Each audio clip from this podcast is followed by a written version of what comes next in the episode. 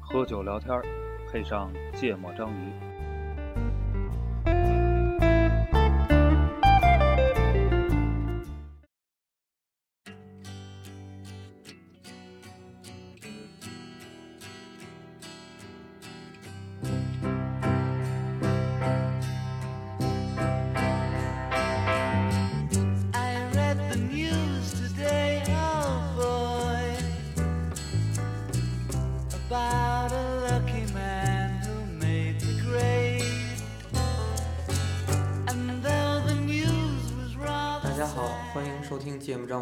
是肖阳。一泽，那那哎，这期我们聊的题目深了，非常的哲学，非常哲学，对，但一会儿聊的可接地气了，因为它太难了，我们并聊不懂啊。我们聊一个非常永恒的概念，叫时间，time 还真专门有一本书，就叫《Time》嗯啊，然后是科普书是吗？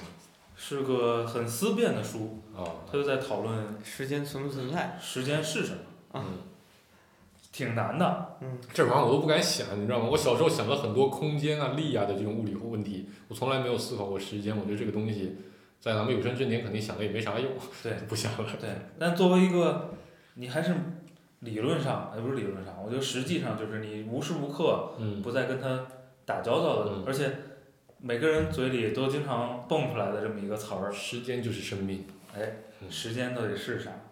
是生命啊。啊，但这是个答案了，嗯嗯，对吧？顾主播，时间到底是啥？是一个维度，什么维度？是一个记录过程的维度。啊，我们真要聊哲学。那那那不是记录吗？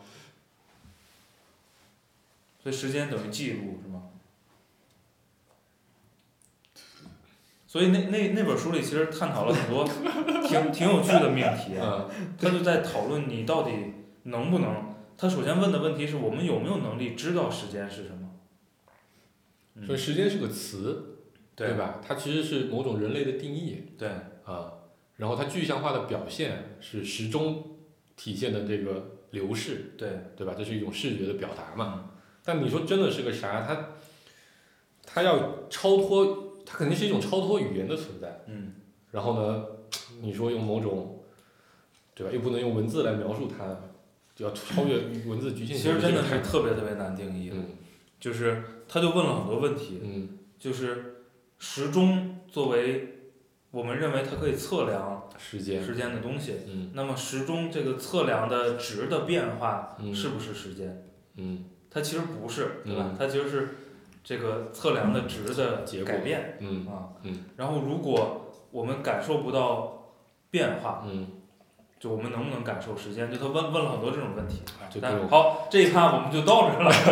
哲学就只能聊到这个程度，就聊不下去了。对，这这一趴我们就到这儿了。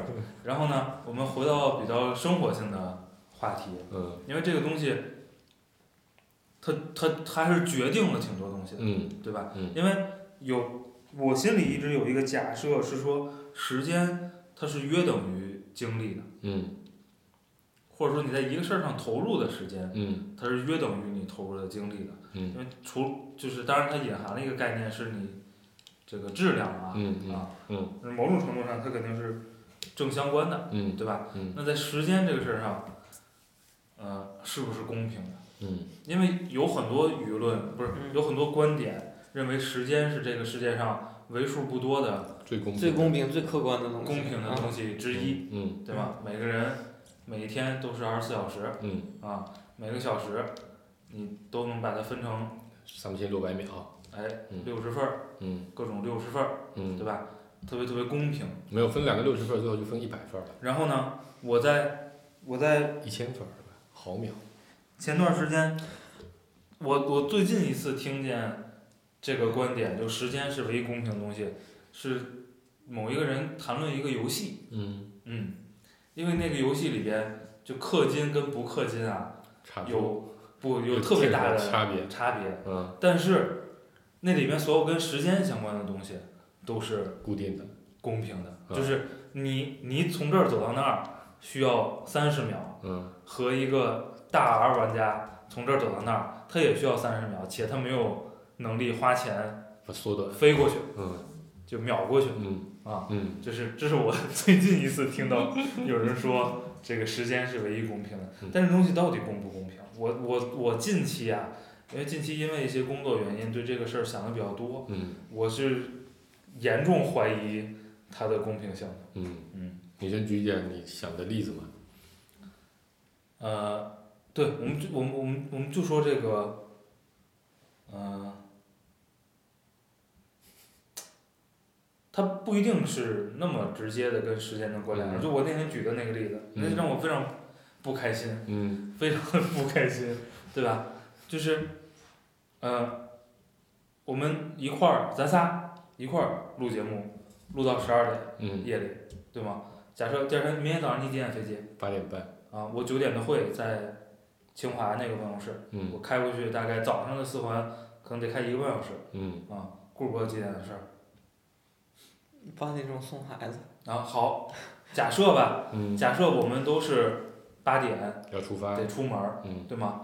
那看起来我们从录完音到明天早上都有八个小时的时间，嗯叫做休息。对。但不是，嗯，我开回家只要五分钟，对，黄世博开回家只要五分钟，嗯我从这儿开回去大概半小时。嗯顾主播呢？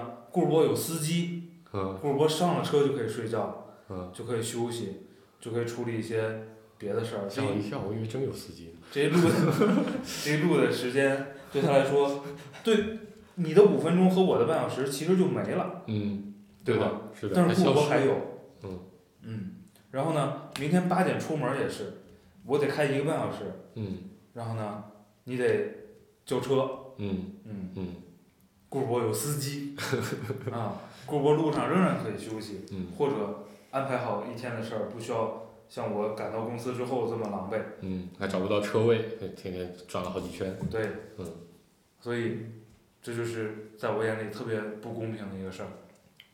嗯不这么就如果你这么去讲的话，就在我看来，这个东西不叫时间的不啊，公平。不一定是叫时间啊，我就对说对，对精力的不公平，精力可分配性的不公平，就是你能利用的时间吧，对，是的，因为其他条件的介入，嗯。这个条件主要是钱，嗯，对吧？没有，我大概我觉得另一点就是，一则主播可能想在他家附近找个地方录节目，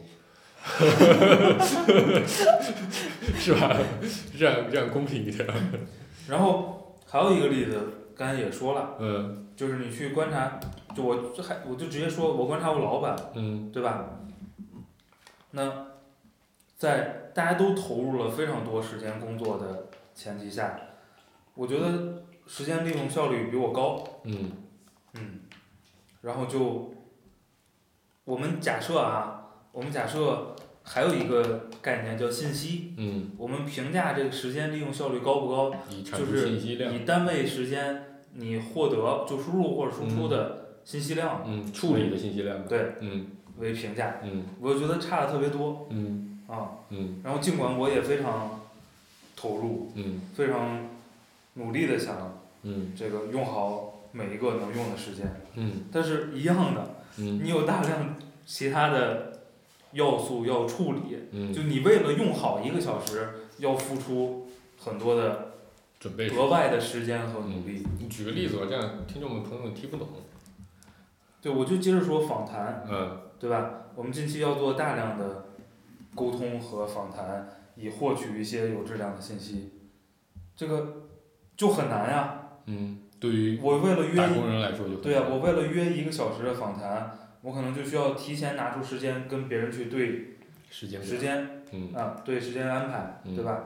我需要去看说，我还要再考虑一个因素是这个时间有没有会议室，嗯嗯对不对？嗯然后呢，我还要额外考虑，如果我也不想自己去整理和总结这个访谈，那我还要再拽上一个人帮我去做这个事儿，嗯对吗？我还要考虑他的时间。嗯啊，就各式各样的东西我要考虑，嗯最终我投入了一个半小时，解决所有的问题，嗯换来了一个高质量的小时。嗯嗯，然后呢，我等于一共花了两个半小时，嗯对吧？但其实质量高的那个就还是一个小时，嗯对吧？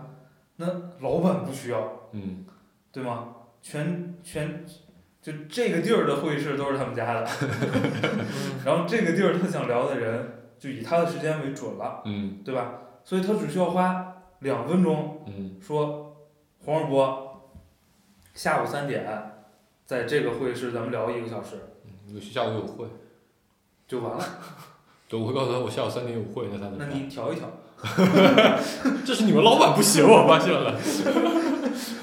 然后我只需要花可能两分钟都不到，啊我就在微信上打行字，嗯对吧？然后黄世博说有会，我再打行字，对吧？三个字叫调一调，约等于浪一浪，对吧？然后我就拥有了一个小时嗯高质量的时间，嗯，这也让我觉得特别唏嘘。你嗯，都谈不到说所谓公不公平啊，嗯这扯淡的一个话题。我理解了。一德主播想要一个专门的会议室，专属于他的会议室，和一个这足够大个的 power 能对能够让所有人都对他调调一调出时间来。对，没错。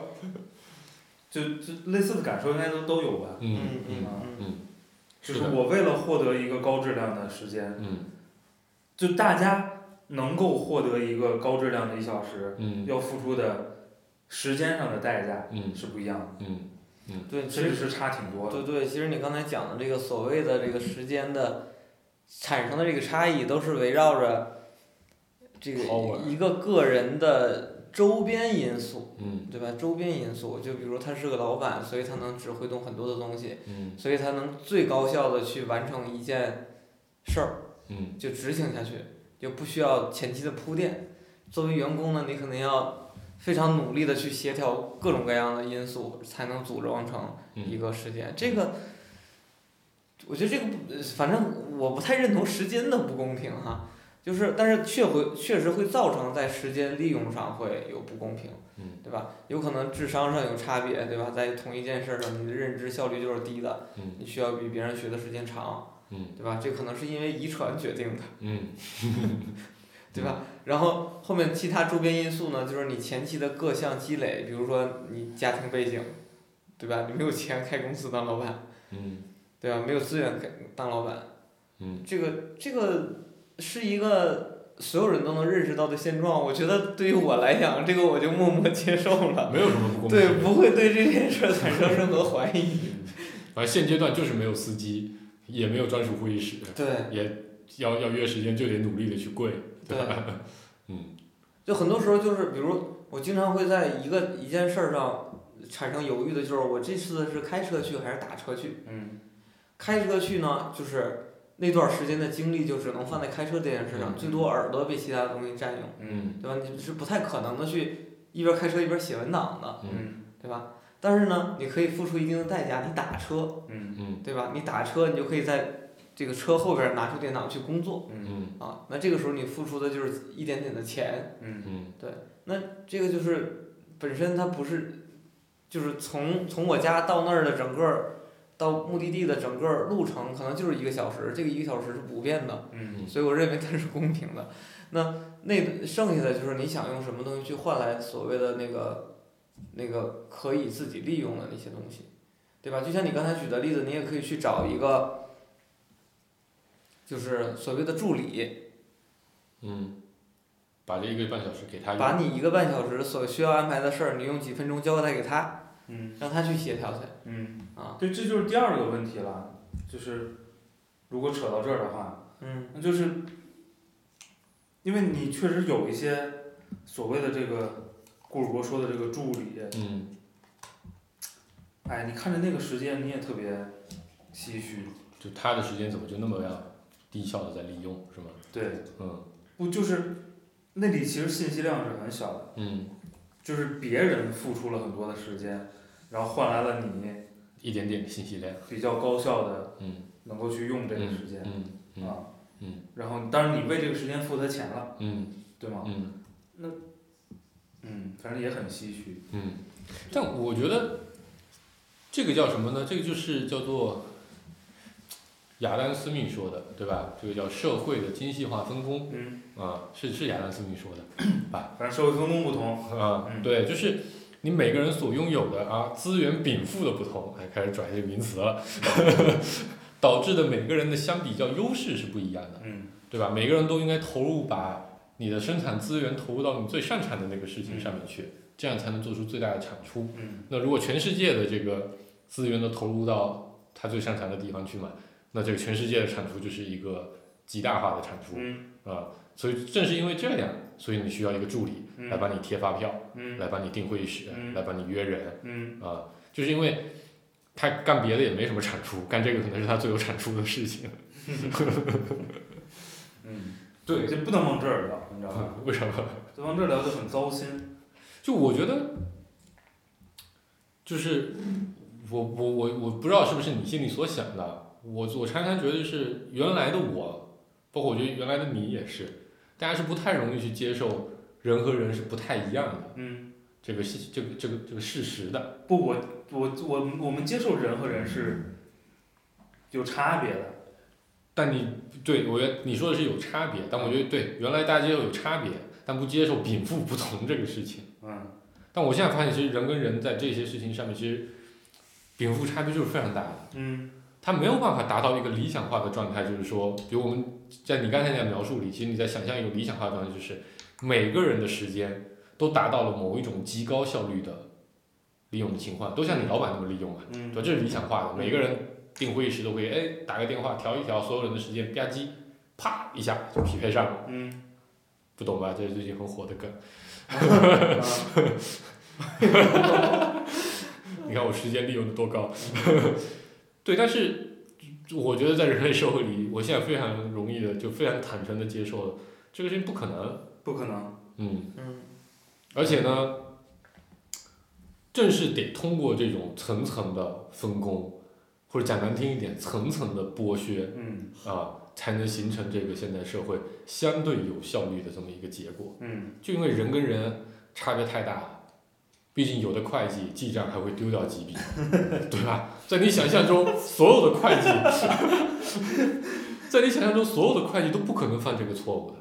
犯这个错误的会计应该会在工作的前两年就会被干掉了就被淘汰了。嗯但现实是不是哦？但是一个十年的会计嗯啊，那当你发现，对吧？跳出互联网这个圈子，这里面的人相对来说水平都相对好一点，虽然在我们看来也是傻逼很多，嗯。但你发现他们已经超越了这个社会百分之九十九的人的时候，嗯，就禀赋就是刚才刚才聊天的时候说的另外一个实践对啊的问题嘛，嗯就是嗯不同人的经历经历包括学习能力，对吧？，就是属于属于不是周边因素了，是个人个体因素因素了，自身因素了，对。嗯，这经历这问题真是真是没招儿。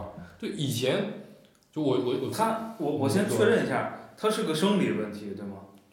就我就想分享这么个事情嘛，就就我觉得这一期我们得努力填点故事。嗯 就是我在小学三年级之后，这讲起来有点吹牛逼啊，但这的确是事实。我在小学三年级之后就没有做过作业嗯啊，然后呢，这个这个这个这个，就一路到高中，就我也不知道我怎么就过来了，成绩也一直还可以。然后到了高二的时候，成绩就高中可能功课还相对难一点，我到高二的时候成绩就变得很差，也不是很差，就比较差。嗯于是呢，我就开始决定认真学习。嗯我决定每天我要多投入几个小时学。嗯但我这人又特别好玩儿，嗯，你这段可以快一点，因为这在节目里讲了两三遍了。反正就是我后来认为我只需要多投入四个小时，强调的点不一样，我就把这但是他没有浪费玩的时间。对我玩了还是接着玩了，嗯然后我额外还是投入了四五个小时在学习。嗯我那个时候到高中，我就差不多每天都学到嗯深夜。嗯所以我对于对于别的同学告诉我说，哎，为什么你进步这么快？我就告诉你说，你多学一会儿就好了。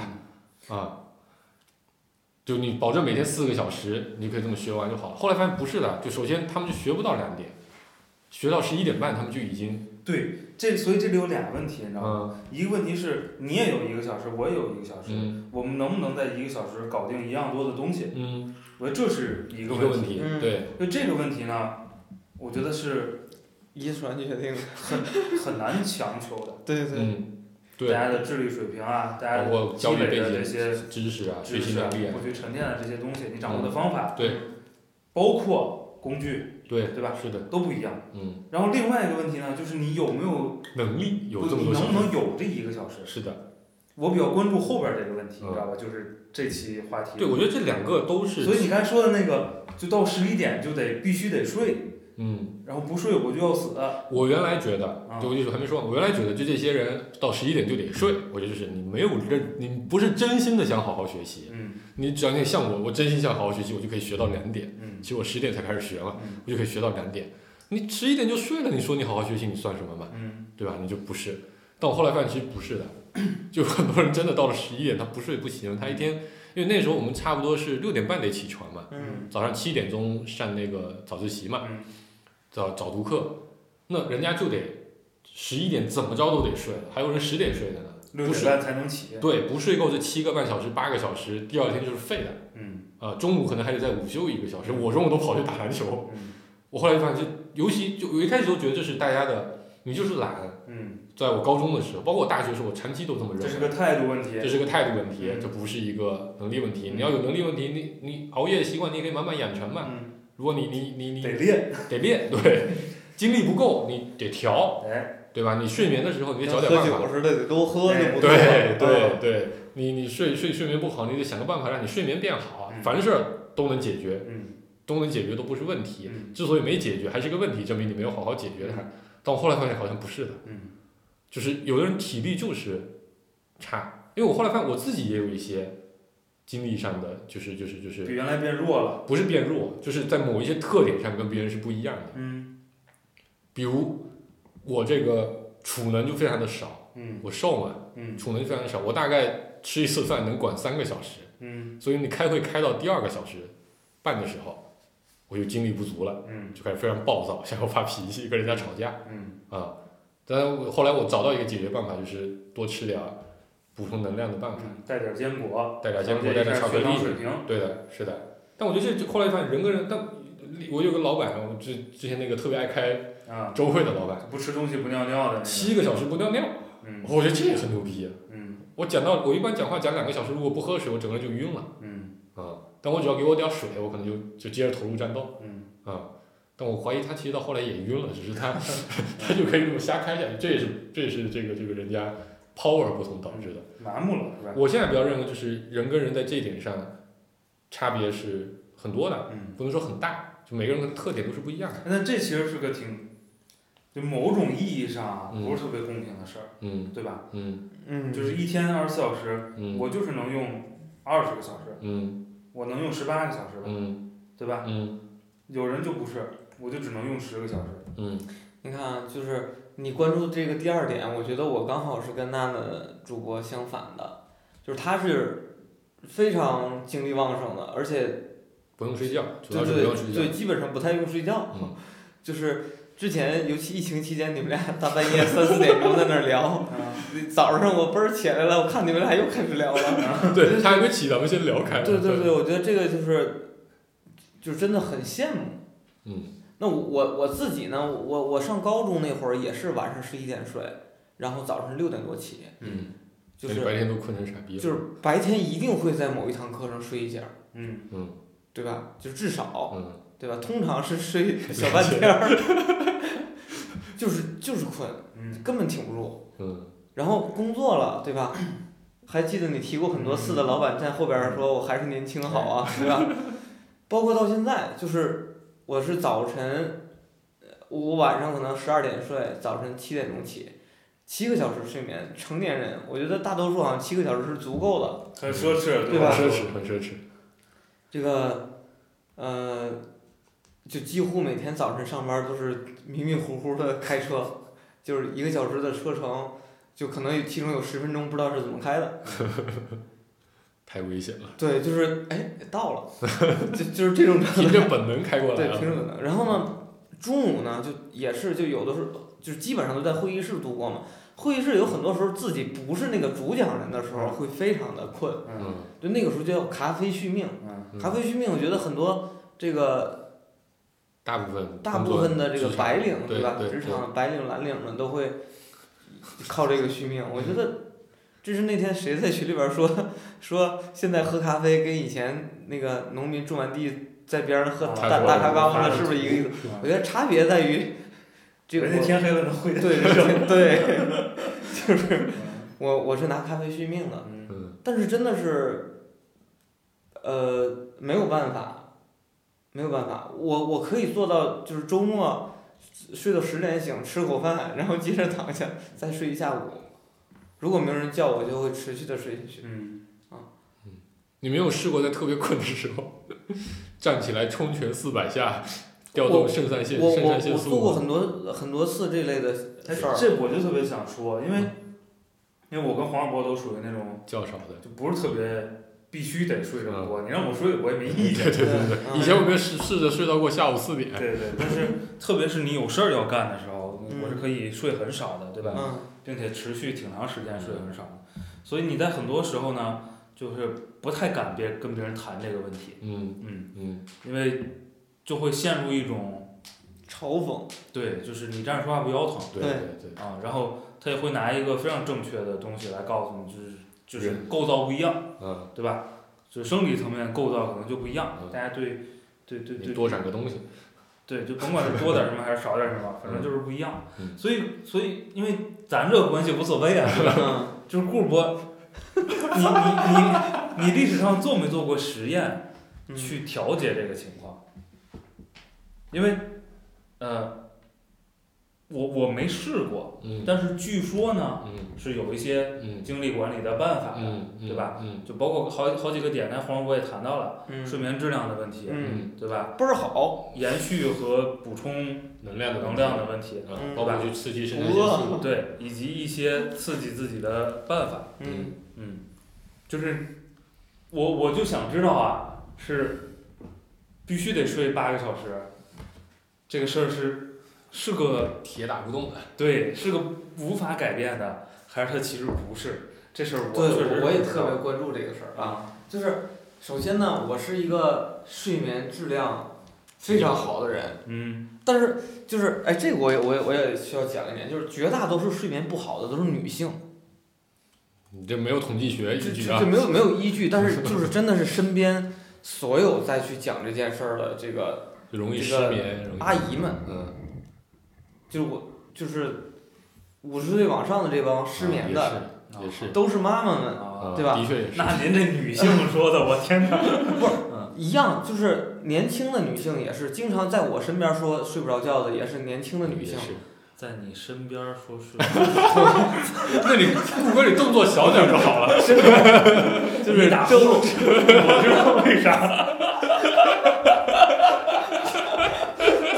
这话有误会，对吧？再解释一遍，叫这也能理解，顾哥身边也没睡过什么男性，咱也就睡过有限次，周周？边同事在提提起说睡眠这件事儿的时候，嗯，都是女生说睡眠不好。我但但我跟你说公司还是少搞这种事儿。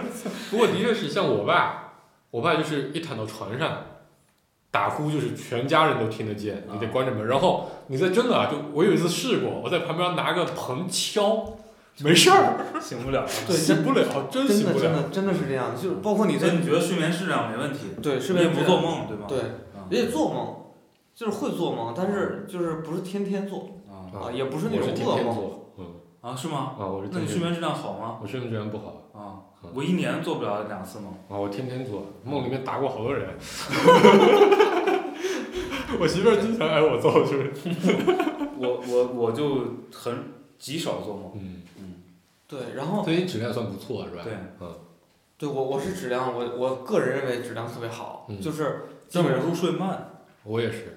我入睡快，嗯躺沾枕头就着，嗯啊、就别 给我枕头太。幸福了。然后，然后还有一个就是孩子，比如晚上哭嗯啊，第二天早上起来我是不知道的。嗯，对，我说睡得哎，昨天孩子睡得很快，对很沉。对，昨天孩子睡得挺好，啊，说昨天哭了三场。那是你不上心，你这样讲出来是要挨妈妈们骂的好吗？就真的听不见，嗯不知道，除非他踹我嗯啊。然后第二点就是尝试着去通过一些手段来来去让自己的这个这个这个睡眠的这个这个状态消失掉。嗯那比如就是短时间的，比如睡五分钟、十分钟，嗯啊，我觉得一定程度上有效，嗯，但是过一会儿他还困。那时候睡得不够好。对，就我我会经常我我我就是这这点说说说的话不要啊说，再说话。就是我会什么呢？就比如开车真的困得不行，我我有，比如今年我应该大概有五六次是把车停在了路边儿，嗯然后定了个十分钟的闹铃就在路边儿啊，嗯，这事儿我也干过。躺进宽这我也干过，这我也干过。然后闹铃响了，开车继续走，嗯然后可能到到了公司发现，哎，离开会还有五分钟，哐当躺桌上，那五分钟又睡着了，嗯啊，就就是这样的这样的一个状态。嗯但我觉得那十分钟肯定是有效的，至少让他从那个中间路中间又开了半小时。对，要到公司这段时间，我是一个有一个比较清醒的状态，保证不会撞车的情况下到了公司，嗯就是会会产生调调整。第三呢，就是喝茶喝咖啡，就是去把这个睡意扛到会后，某某一段时间，嗯啊，这个也也偶尔有效嗯嗯啊。最有效的是红牛，但喝完红牛就心脏疼。嗯，然后第三个就是尝试运动，比如开着会嘣站起来了，给所有人吓一跳。对做开合跳，对，或者就是出去出去在那个，比如尤其现在这个天气啊，就出去在外边冻一会儿，我去冻得倍儿精神，回来，但是过一会儿还是，就是它它的有效期是有限的，啊，然后我最强最最最强那段时间，我会去把，就是不停的用这种方式，咖啡，然后呃甚至动用动用红牛，然后加冻加。就是人冻和爱冻 啊，对吧？然后抽烟嗯啊，然后站着，就是一直持续着站着嗯，开会，然后一直挺着。但是这个挺着会让我第二天的那个状态就会休休息不过来，嗯所以我几乎现在每周的周末的白天都一定要找出两个小时的时间睡觉。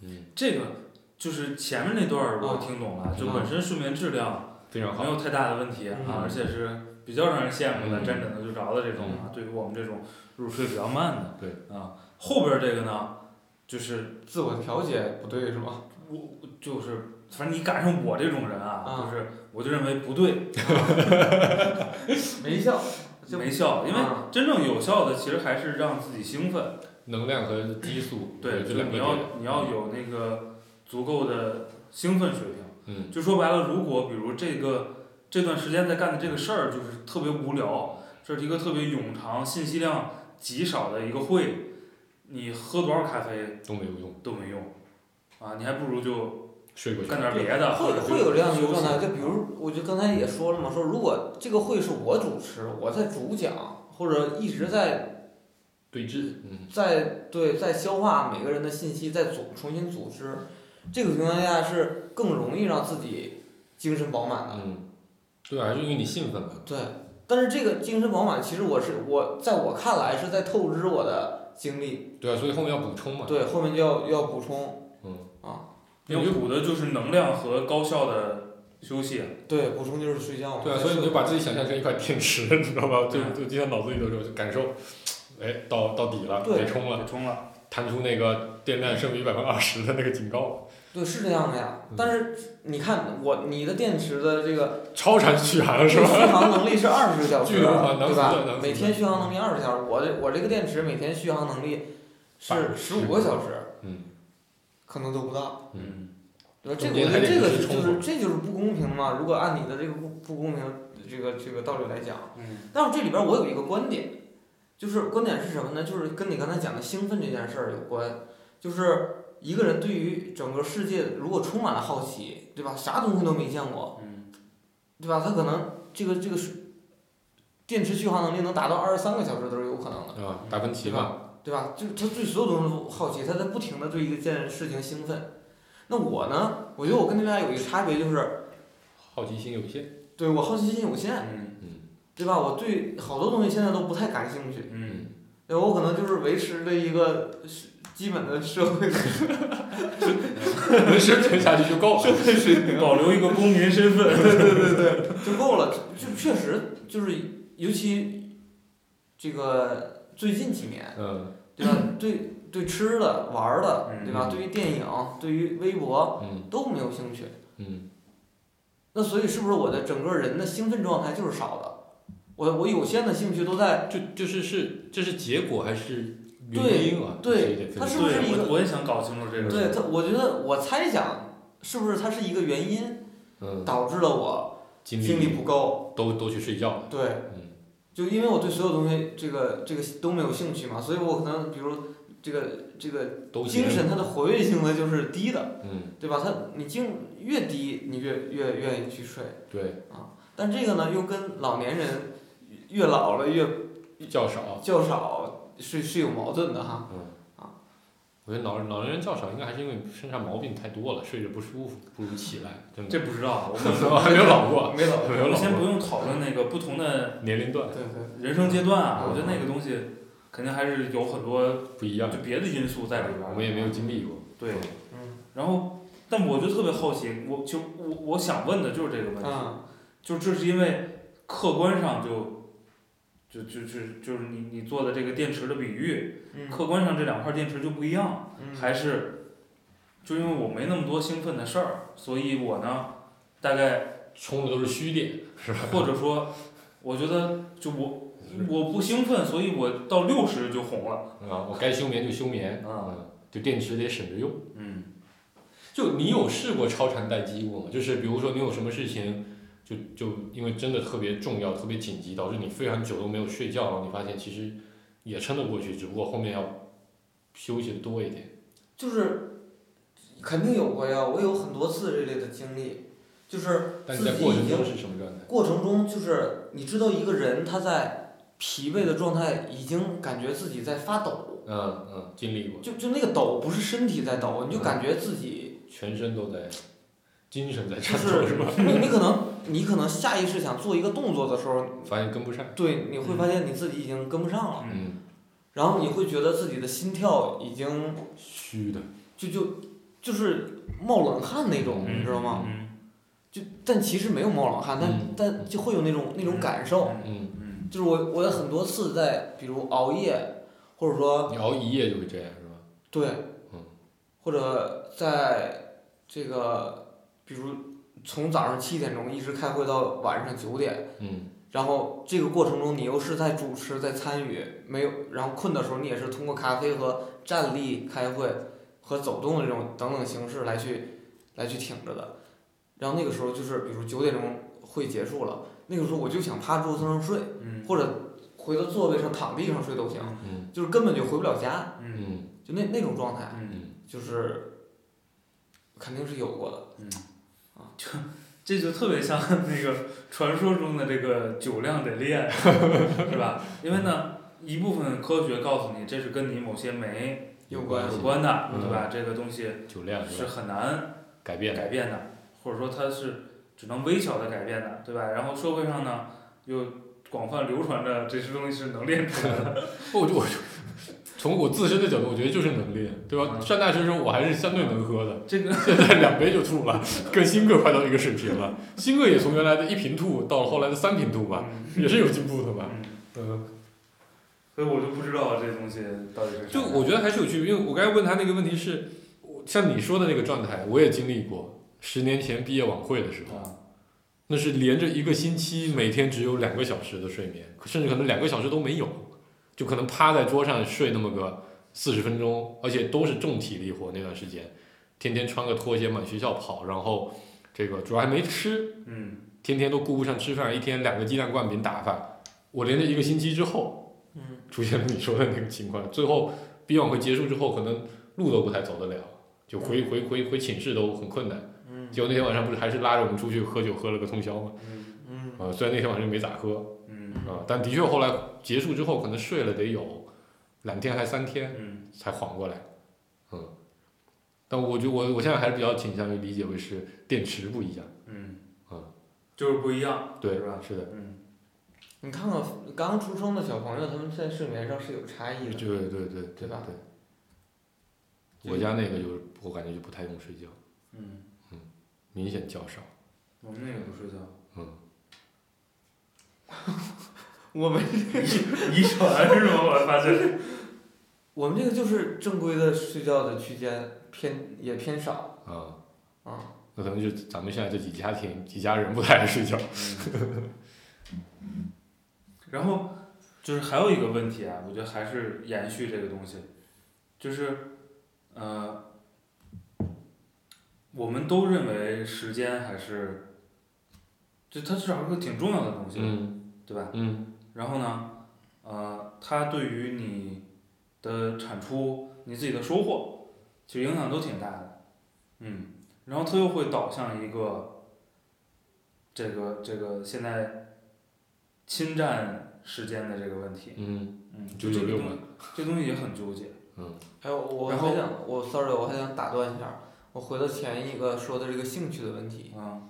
就是我有一种场景，就是比如我打游戏或者看小小说，说这都是属于无限的连续的，连续的一套，就是相当于它它它的终点没有终点，对，很很长。嗯，那在这个里边，如果我真的超喜欢，超对它兴奋，我比如我看一个小说，我就想把它看完，我会，嗯我会一直看到天亮。嗯然后呢，天亮真的扛不住了，必须得睡，嗯哐当一睡。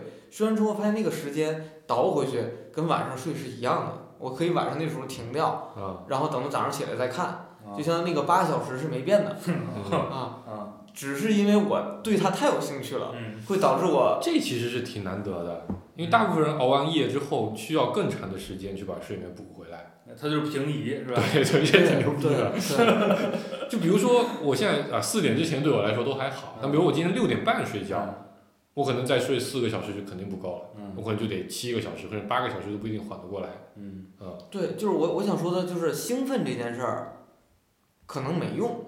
不不，因为你这个是是这样的，因为你你你可能看到早晨就看完了，没有啊，没看完。啊这个东西要看半个月啊，啊。然后呢，你你还惦记它吗？我惦记啊，我可能连续了一周都是六点睡，都是一直看到天亮。我靠，天都亮了，我都困成这个样子了，我干嘛还看它呀？关掉，啊，然后再把晚上那觉白天补回来，然后继续看。就你白天没事儿呗。对，白天没事儿了。啊，啊，这就是你白天没事儿啊。不，他的意思就是他那电池就是满充满用。对充电时我的我的意思是，他他兴奋的东西太就是太单一或者太少了。哦，你的意思说他其实并没有透支，就没有延长它的待不，机时间。他之所以他看到天亮，是因为我对这个东西，这东西让我兴奋，对吧？我一直到天亮都在持续在投入我的时间和精力。然后他又睡了八小时，是没有下一个让他占用他的嘛？嗯，对让他愿意，比如九点就投入的另外一个兴奋的事儿。就是他的待机时间没拉长嘛，嗯，每天还是待机对，十十十十不，你你十六个小时。这里面肯定会有说，比如第二天有事儿，但你也看到六点了，嗯，但你去办那个事儿完回来再把这个再补回来嘛。就他每天晚上就得睡够八个小时，嗯嗯，不睡够他就难受。就反正就是没那么多事儿。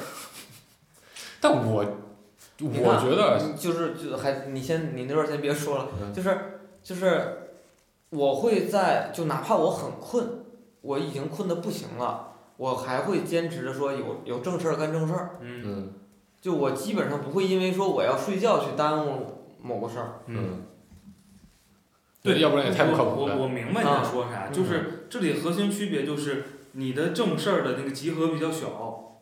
这关注的事儿少嘛。对，啊，就这就是区别嘛。对，我刚才就想说嘛，其实对于大部分，我觉得对于很多人来说，都还没有到比以前有一个话叫什么，还没有到比天赋的对对时候。对我觉得对对于大部分人的时间利用情况来看，也没有到比时间谁的待机时间长的程度，对啊，大部分人的待机时间都是够的。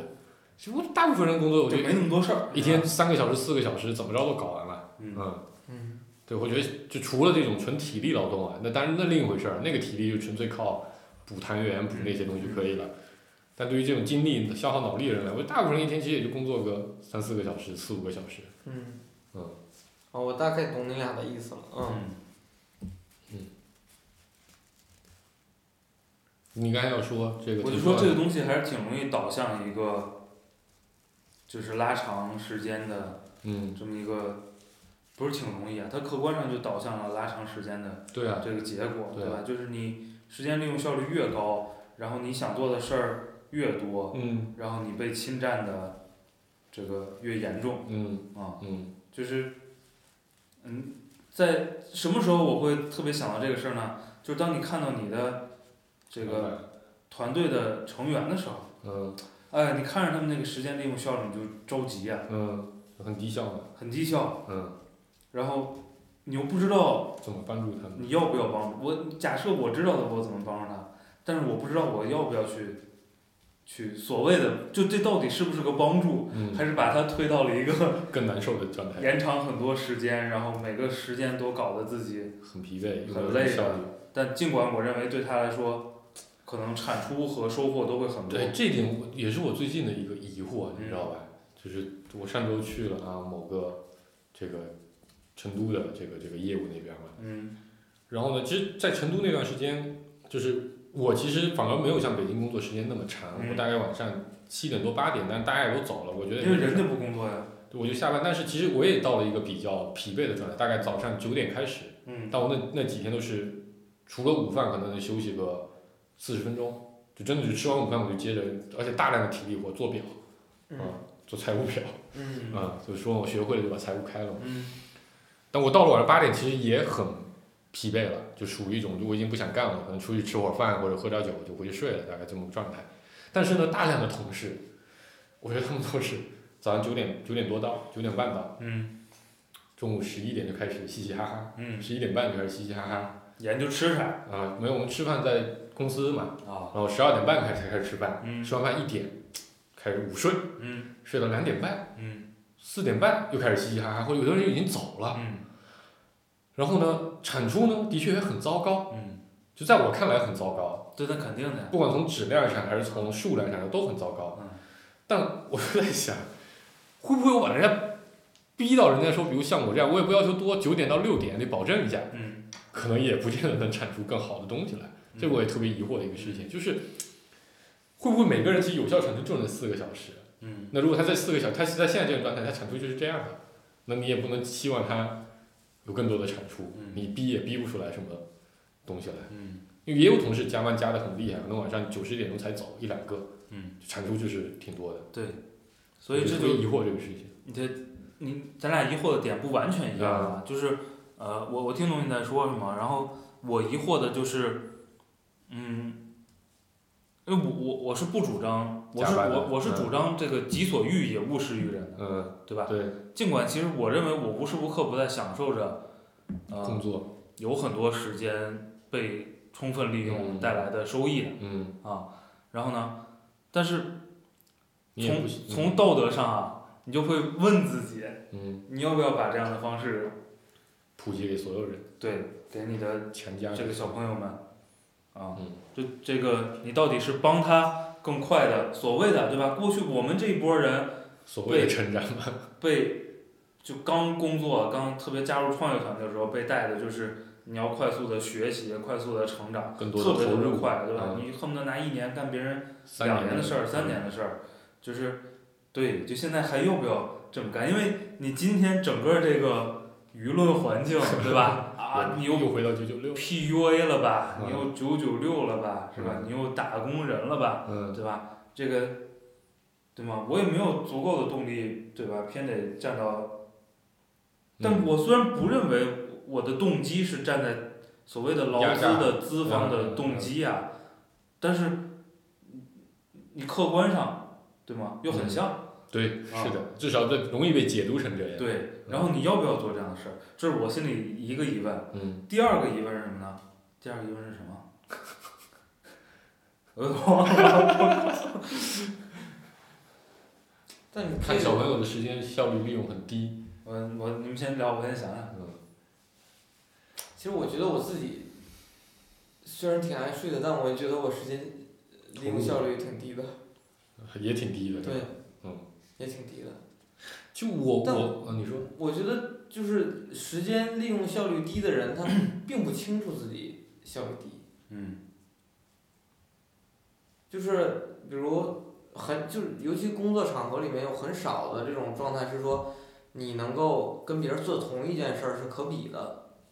对。嗯。这就这我我我我刚才想说的第二个问题就是这个，嗯就是他会当有一部分人这样，就是我时间利用率效率很高，，嗯，然后我投入的时间有限，也很多，那也很多，嗯嗯就是我两个都多，嗯，效率又高，投入然后量又大，嗯，那毫无疑问就是我创造的理论上啊，价值创造价值就应该更多嗯啊。但是你在一个比较大的环境里，嗯对吧？显然不是所有的人都是这样的，然后就会有黄渤说的那样的人，嗯对吧？九点半十点来了，嗯，这个投入也不多，十一点半开始研究吃啥，嗯，啊，吃完了再去排队买个喜茶，嗯然后就反正就消耗过去了。对，然后这这也会带来很多问题，嗯嗯因为你有些时候是彼此看不见嗯啊，嗯有些时候是会看见的，嗯对吗？会看见呢，就会出现两种声音，一种声音是说，妈的，公司养闲人，嗯对吗？嗯有这么多人这么闲，这么不努力，对，对吧？嗯然后呢，我们每天嗯干成这样，嗯对吗？嗯然后可能也不一定在所有场合都能体现出这些奖惩的差别，或者说在一个短时间内你也没有办法充分的体现出来，这个很糟糕，嗯，对吧？然后呢，另外一拨人的声音就是，我完成了我的工作。对呀、我们打工人嗯，就这样，不你不能跟我谈这个事儿，你跟我谈这个事儿，你叫做精神 PUA 我，对精神对不对？资本家。精神资本家，嗯第三种场合是，第三种场景是，出去买喜茶的那波人，他们会说，你看，同样的时间，我的效率高，我把活儿都干完了。那这是扯淡，我觉得对啊不会有这种声音的。啊，不一定会有这种声音的。我我跟你说，我现在的状态啊，在我的主职工作上，就因为每天交给我就很尴尬在哪儿，交给我的活儿，我大概认真做个一个小时，绝对就做完了。我要撑满八个小时啊，否则会就让我自己也很尴尬，对吧？所以每次老板走过来，我就得假装哎努力的挑点材料在看，在我们那个内部的各种 wiki 系统上各种翻，嗯，对我来说没什么但真的是他交给我的事情，可能在别人那边真的是需要一天的时间嗯能搞得定，嗯在我这边可能真的就一个小时就搞定了嗯啊。然后我现在的心态，当然心态心不是像以前那样，就说我还剩七个小时我就投入到新的工作里，对吧？现在边界也没有那么的大，不需要我去去去主动的去找事情来。那我剩下七个小时怎么办？嗯，啊，我就会去买奶茶。真的就是带薪拉屎，就跟着上个厕所，我就故意慢一点走，嗯，把这个时间尽可能的拖过去。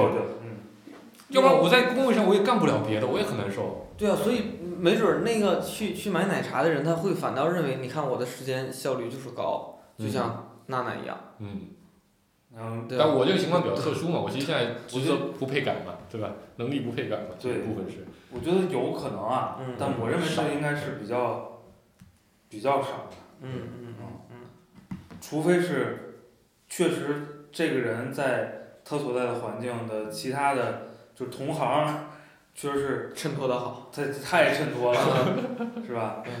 就是确实都能力和智力水平都都差比较多这么一。讲，我就不是很开心。嗯没有没有没有没有，我就是我觉得就是我快，嗯，哎，不要快，我的效率高。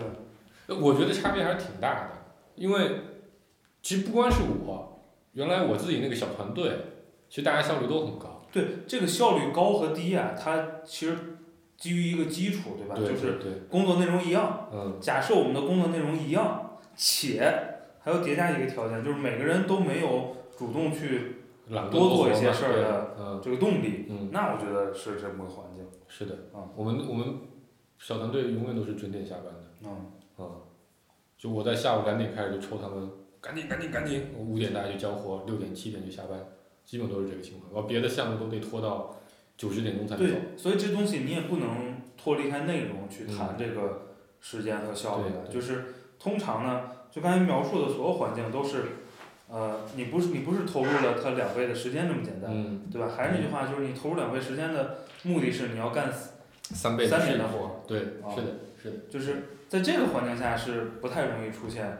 咱们我说的那种情，我现在不如我说的那种情况的，呃对吧？第三类，啊，我这第三类，情况，对。嗯然后，但是他会深深的让我怀疑，你是不是只能这么要求自己？你如果这么要求别人，是不是不太。就是错的？在在在现在的这个巨大的道德压力下，我现在会看的比较开啊，就是，就是我觉得这是你个人选择嗯，啊、那就是要求自己嘛。就是就我我我带过一些小朋友，有的就真的非常的积极，特别愿意投入，然后闲着没事儿就各种研究自己学习，然后这种就会可能在他学习的过程中发现他学的不对，嗯我就指导他一下。嗯有的人就是说我就想七点下班，嗯那你就是把眼前的事情做完就好了。嗯我对你的要求就是你每天把活儿按质量交给我就 OK 了。嗯啊那那有个问题啊，假设这个你嗯没问题，我觉得这么去就是你嗯先自己选条路，嗯，然后呢，我用对应路的方式要求你，嗯对吧？我觉得这个蛮公平的。对，然后呢，那假设你是想多做一些的嗯啊，嗯，我自己是吧？对，嗯那么那个我觉得留给第二种人空间也没问题，嗯，嗯对吧？就是你嗯就愿意准点下班，对，我就给你那个那个，准点下班的活儿嘛。对嗯然后那你要不要再去补一些第一类人？那看是什么事儿嘛。嗯，比如在现在的组织工作里，我就无所谓。对，现在因为你不是这个状态嘛，对对啊对，不不，主要是对我没有什么企图嘛。对，但如果是，假如我自己做个公司，嗯我肯定会希望主动的人越多越好嘛。对，倒也不是说希望多压榨出来什么什么什么什么什么什么剩余价值，对，更多的事情是说，这个事情就是要快，我们才能做得更好。对，而且，因为它本质上看的是一个，就刚才在描述里只只把它简化了嘛，只有产出的区别在那个描述里，但本质上其实会带来很多别的区别。是的，团队的氛围、个人的学习能力、个人所积累的技能，最后会逐步逐步变成滚雪球一样的影响这个人的产出效率的。啊、那肯定你对于你的合作者，你肯定都希望是学习型的人才会更好，对啊，而不是被动型的。所以这就是现在陷进的一种尴尬，嗯你知道吧？嗯就我肯定希望我所有的人全都是第一类人，嗯对吗？嗯，但你你不可避免的，会有一定会有一些第二类人。对那我也尊重你，对，然后呢，我也给你对应的配套的要求，嗯对吗？嗯然后呢，但是我还是希望第一类人更多，对吧？嗯所以我如果补人，我还是努力会去嗯，找到这个第一类人嘛。主动想成为第一类的人，嗯对吗？嗯那他也会带来好多问题。嗯，这个问题是说，你你是这样的人，就不不这这个匹配上那样的同事是吧不就是你是 A 类的选择，你是 B B 类的？B 类的状态。B 类的选择，嗯那在我眼里，我就应该给不一样的，offer。奖惩嗯，和激励，对对吗？对。然后呢，我也会有意识的去吸引更多的这种人，第一种人，那对他们 B 类人。对，其实也挺难受的。如果他没有理智到，哎，因为我选了这样的模式，所以我就应该，或者就、啊这就是个公平的。是的，是的，人人人人是很贪心的嘛。对，嗯，这个我觉得靠老板了，嗯，看老板如何引导创造这个所谓的公司文化，在这个时候就会发挥起作用。对，但现在有巨大的那个什么呀，社会压力嘛有。巨大的声但我觉得音在冲你你还是要还是要客观的看，当你是一个大公司，所谓大公司，我觉得一千人以上就算个大公司。嗯，哦，嗯，所以你们也是个大公司。我操，那我们老大了。对，当你是个大公司的时候，你就应该就应该接受，就是你不可能只有第一类人，甚至第二类人可能是多数。嗯，在那个时候，你就不是那种那种那种那种生产环境了，对吧？你需要大量的试错，大量的去创新，大量去摸索不。一定。但是就是，但是你肯定是可以依赖说更大规模去组织人力去作战的这样的。嗯就我觉得，比如在我现在在这个大组织里，大家就没有那个焦虑，嗯就是因为公司能接受浪费，公司能接受效率低嗯啊，这些他都在考虑之内了。嗯所以呢，他作为一个拥有着十几万员工的社会企业，他必须要承担这样的社会责任感。嗯啊但你你说这种人来小，比如在一个三十个人的团队里，有十五个这样的人，那肯定就废了。嗯。啊、所以我我始终不认为这个公司规模应该按雇员的规模去看，嗯，对吧？这东西你肯定。我最近有个新观点啊，嗯因为我们我发现我们另一个业务其实本质上在做一个生产型生产型企业。嗯如果你从事的是个生产型的工作，你最后的这个待遇水平一定会某种程度上是可以按计件的角度来算的。对。啊、所以呢，你你你你你是做得好，做得差，这都是可衡量的，它嗯可量化。嗯但在就算在生产型企业里面，它也会有管理型的岗位和职责。对那这类人是绝对不能用 B 类人的，嗯否则的话，因为他是需要主动去发现问题的，嗯那毕业人一定是不会主动发现问题的，所以毕业人更多的可能在这种相对不管大公司还是小公司里，待在纯粹的生产型的角色上，嗯我觉得其实就 OK 了。嗯他们其实难点就在于，如果他在管理型的队伍里，他就会造成很多更大的影响。嗯反正只在生产型里也还好吧，就奖惩我就可以嗯分开嘛。嗯啊、你人家就我们做图，人家做五套，你做三套，凭什么你拿人家的嗯一样的工资嘛？嗯这也很好说的。对，如果比如你从呃工作内容本身嗯就能切开，嗯，对吧？然后呢，就同岗跟同岗比对啊，然后相对还好，就是你同岗都是一类型的对，啊，然后你们互相去去比较嘛然后大家追求这个范围内的公平，对的。就相对还好解一些。我觉得现在的啊、大 A 厂就是这样的，因为我觉得底下的员工都是生产型员工，啊，包括我自己现在都是生产型员工，做个配置啊，写个表啊，嗯。呃，做个分析，分析都是固定的套路嘛，嗯。无非就是有人要从这个角度把这个套路跑一遍，所以我觉得它就是个生产型的。嗯。人家一天做三个报告，你一天做一个，那今年人家肯定是 A 咯，你是 B 咯，对，反正就是觉得吧，从这个角度，就我们我们是从时间开始扯起的，啊，最后又回到了职场焦虑上，是吧？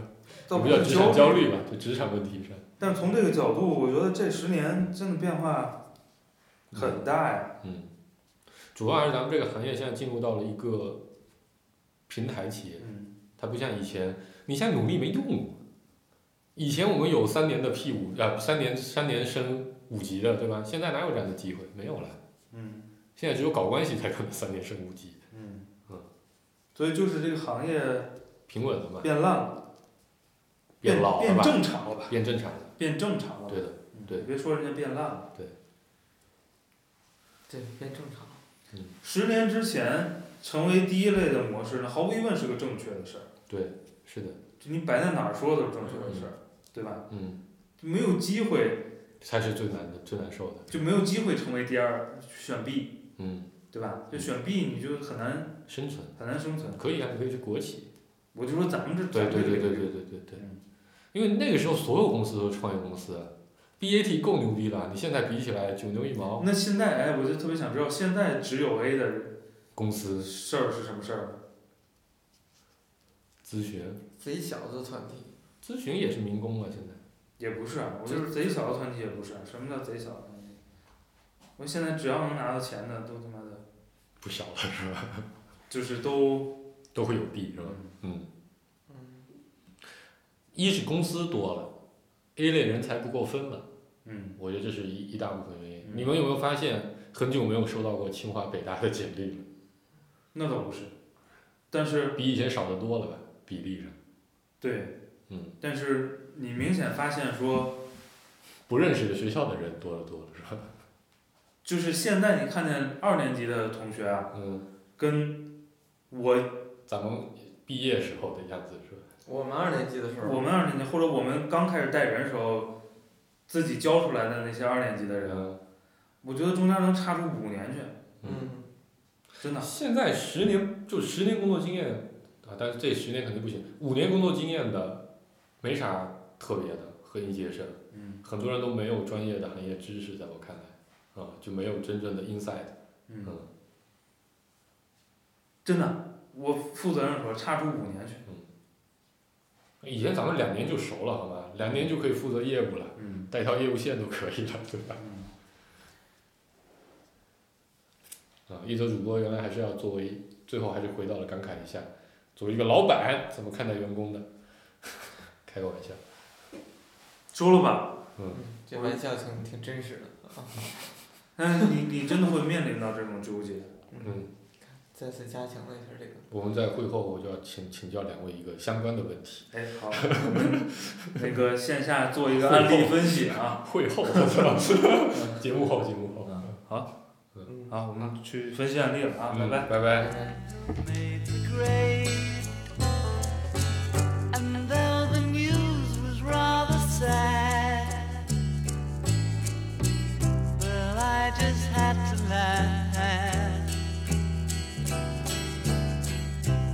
saw the photograph.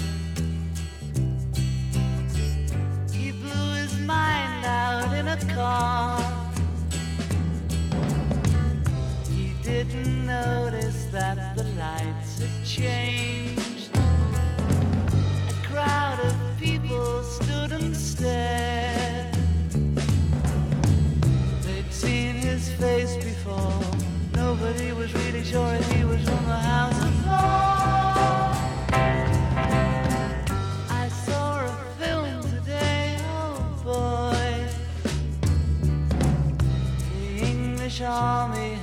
just won the war. A crowd of people turned away. But I just had to look, having read the